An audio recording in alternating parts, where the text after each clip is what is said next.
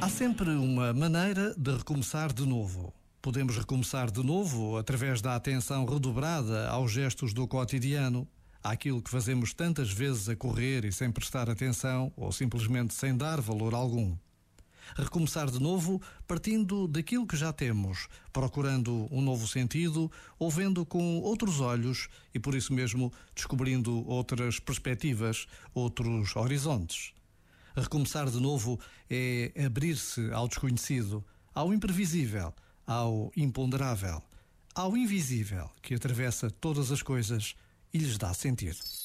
Este momento está disponível em podcast no site e na app.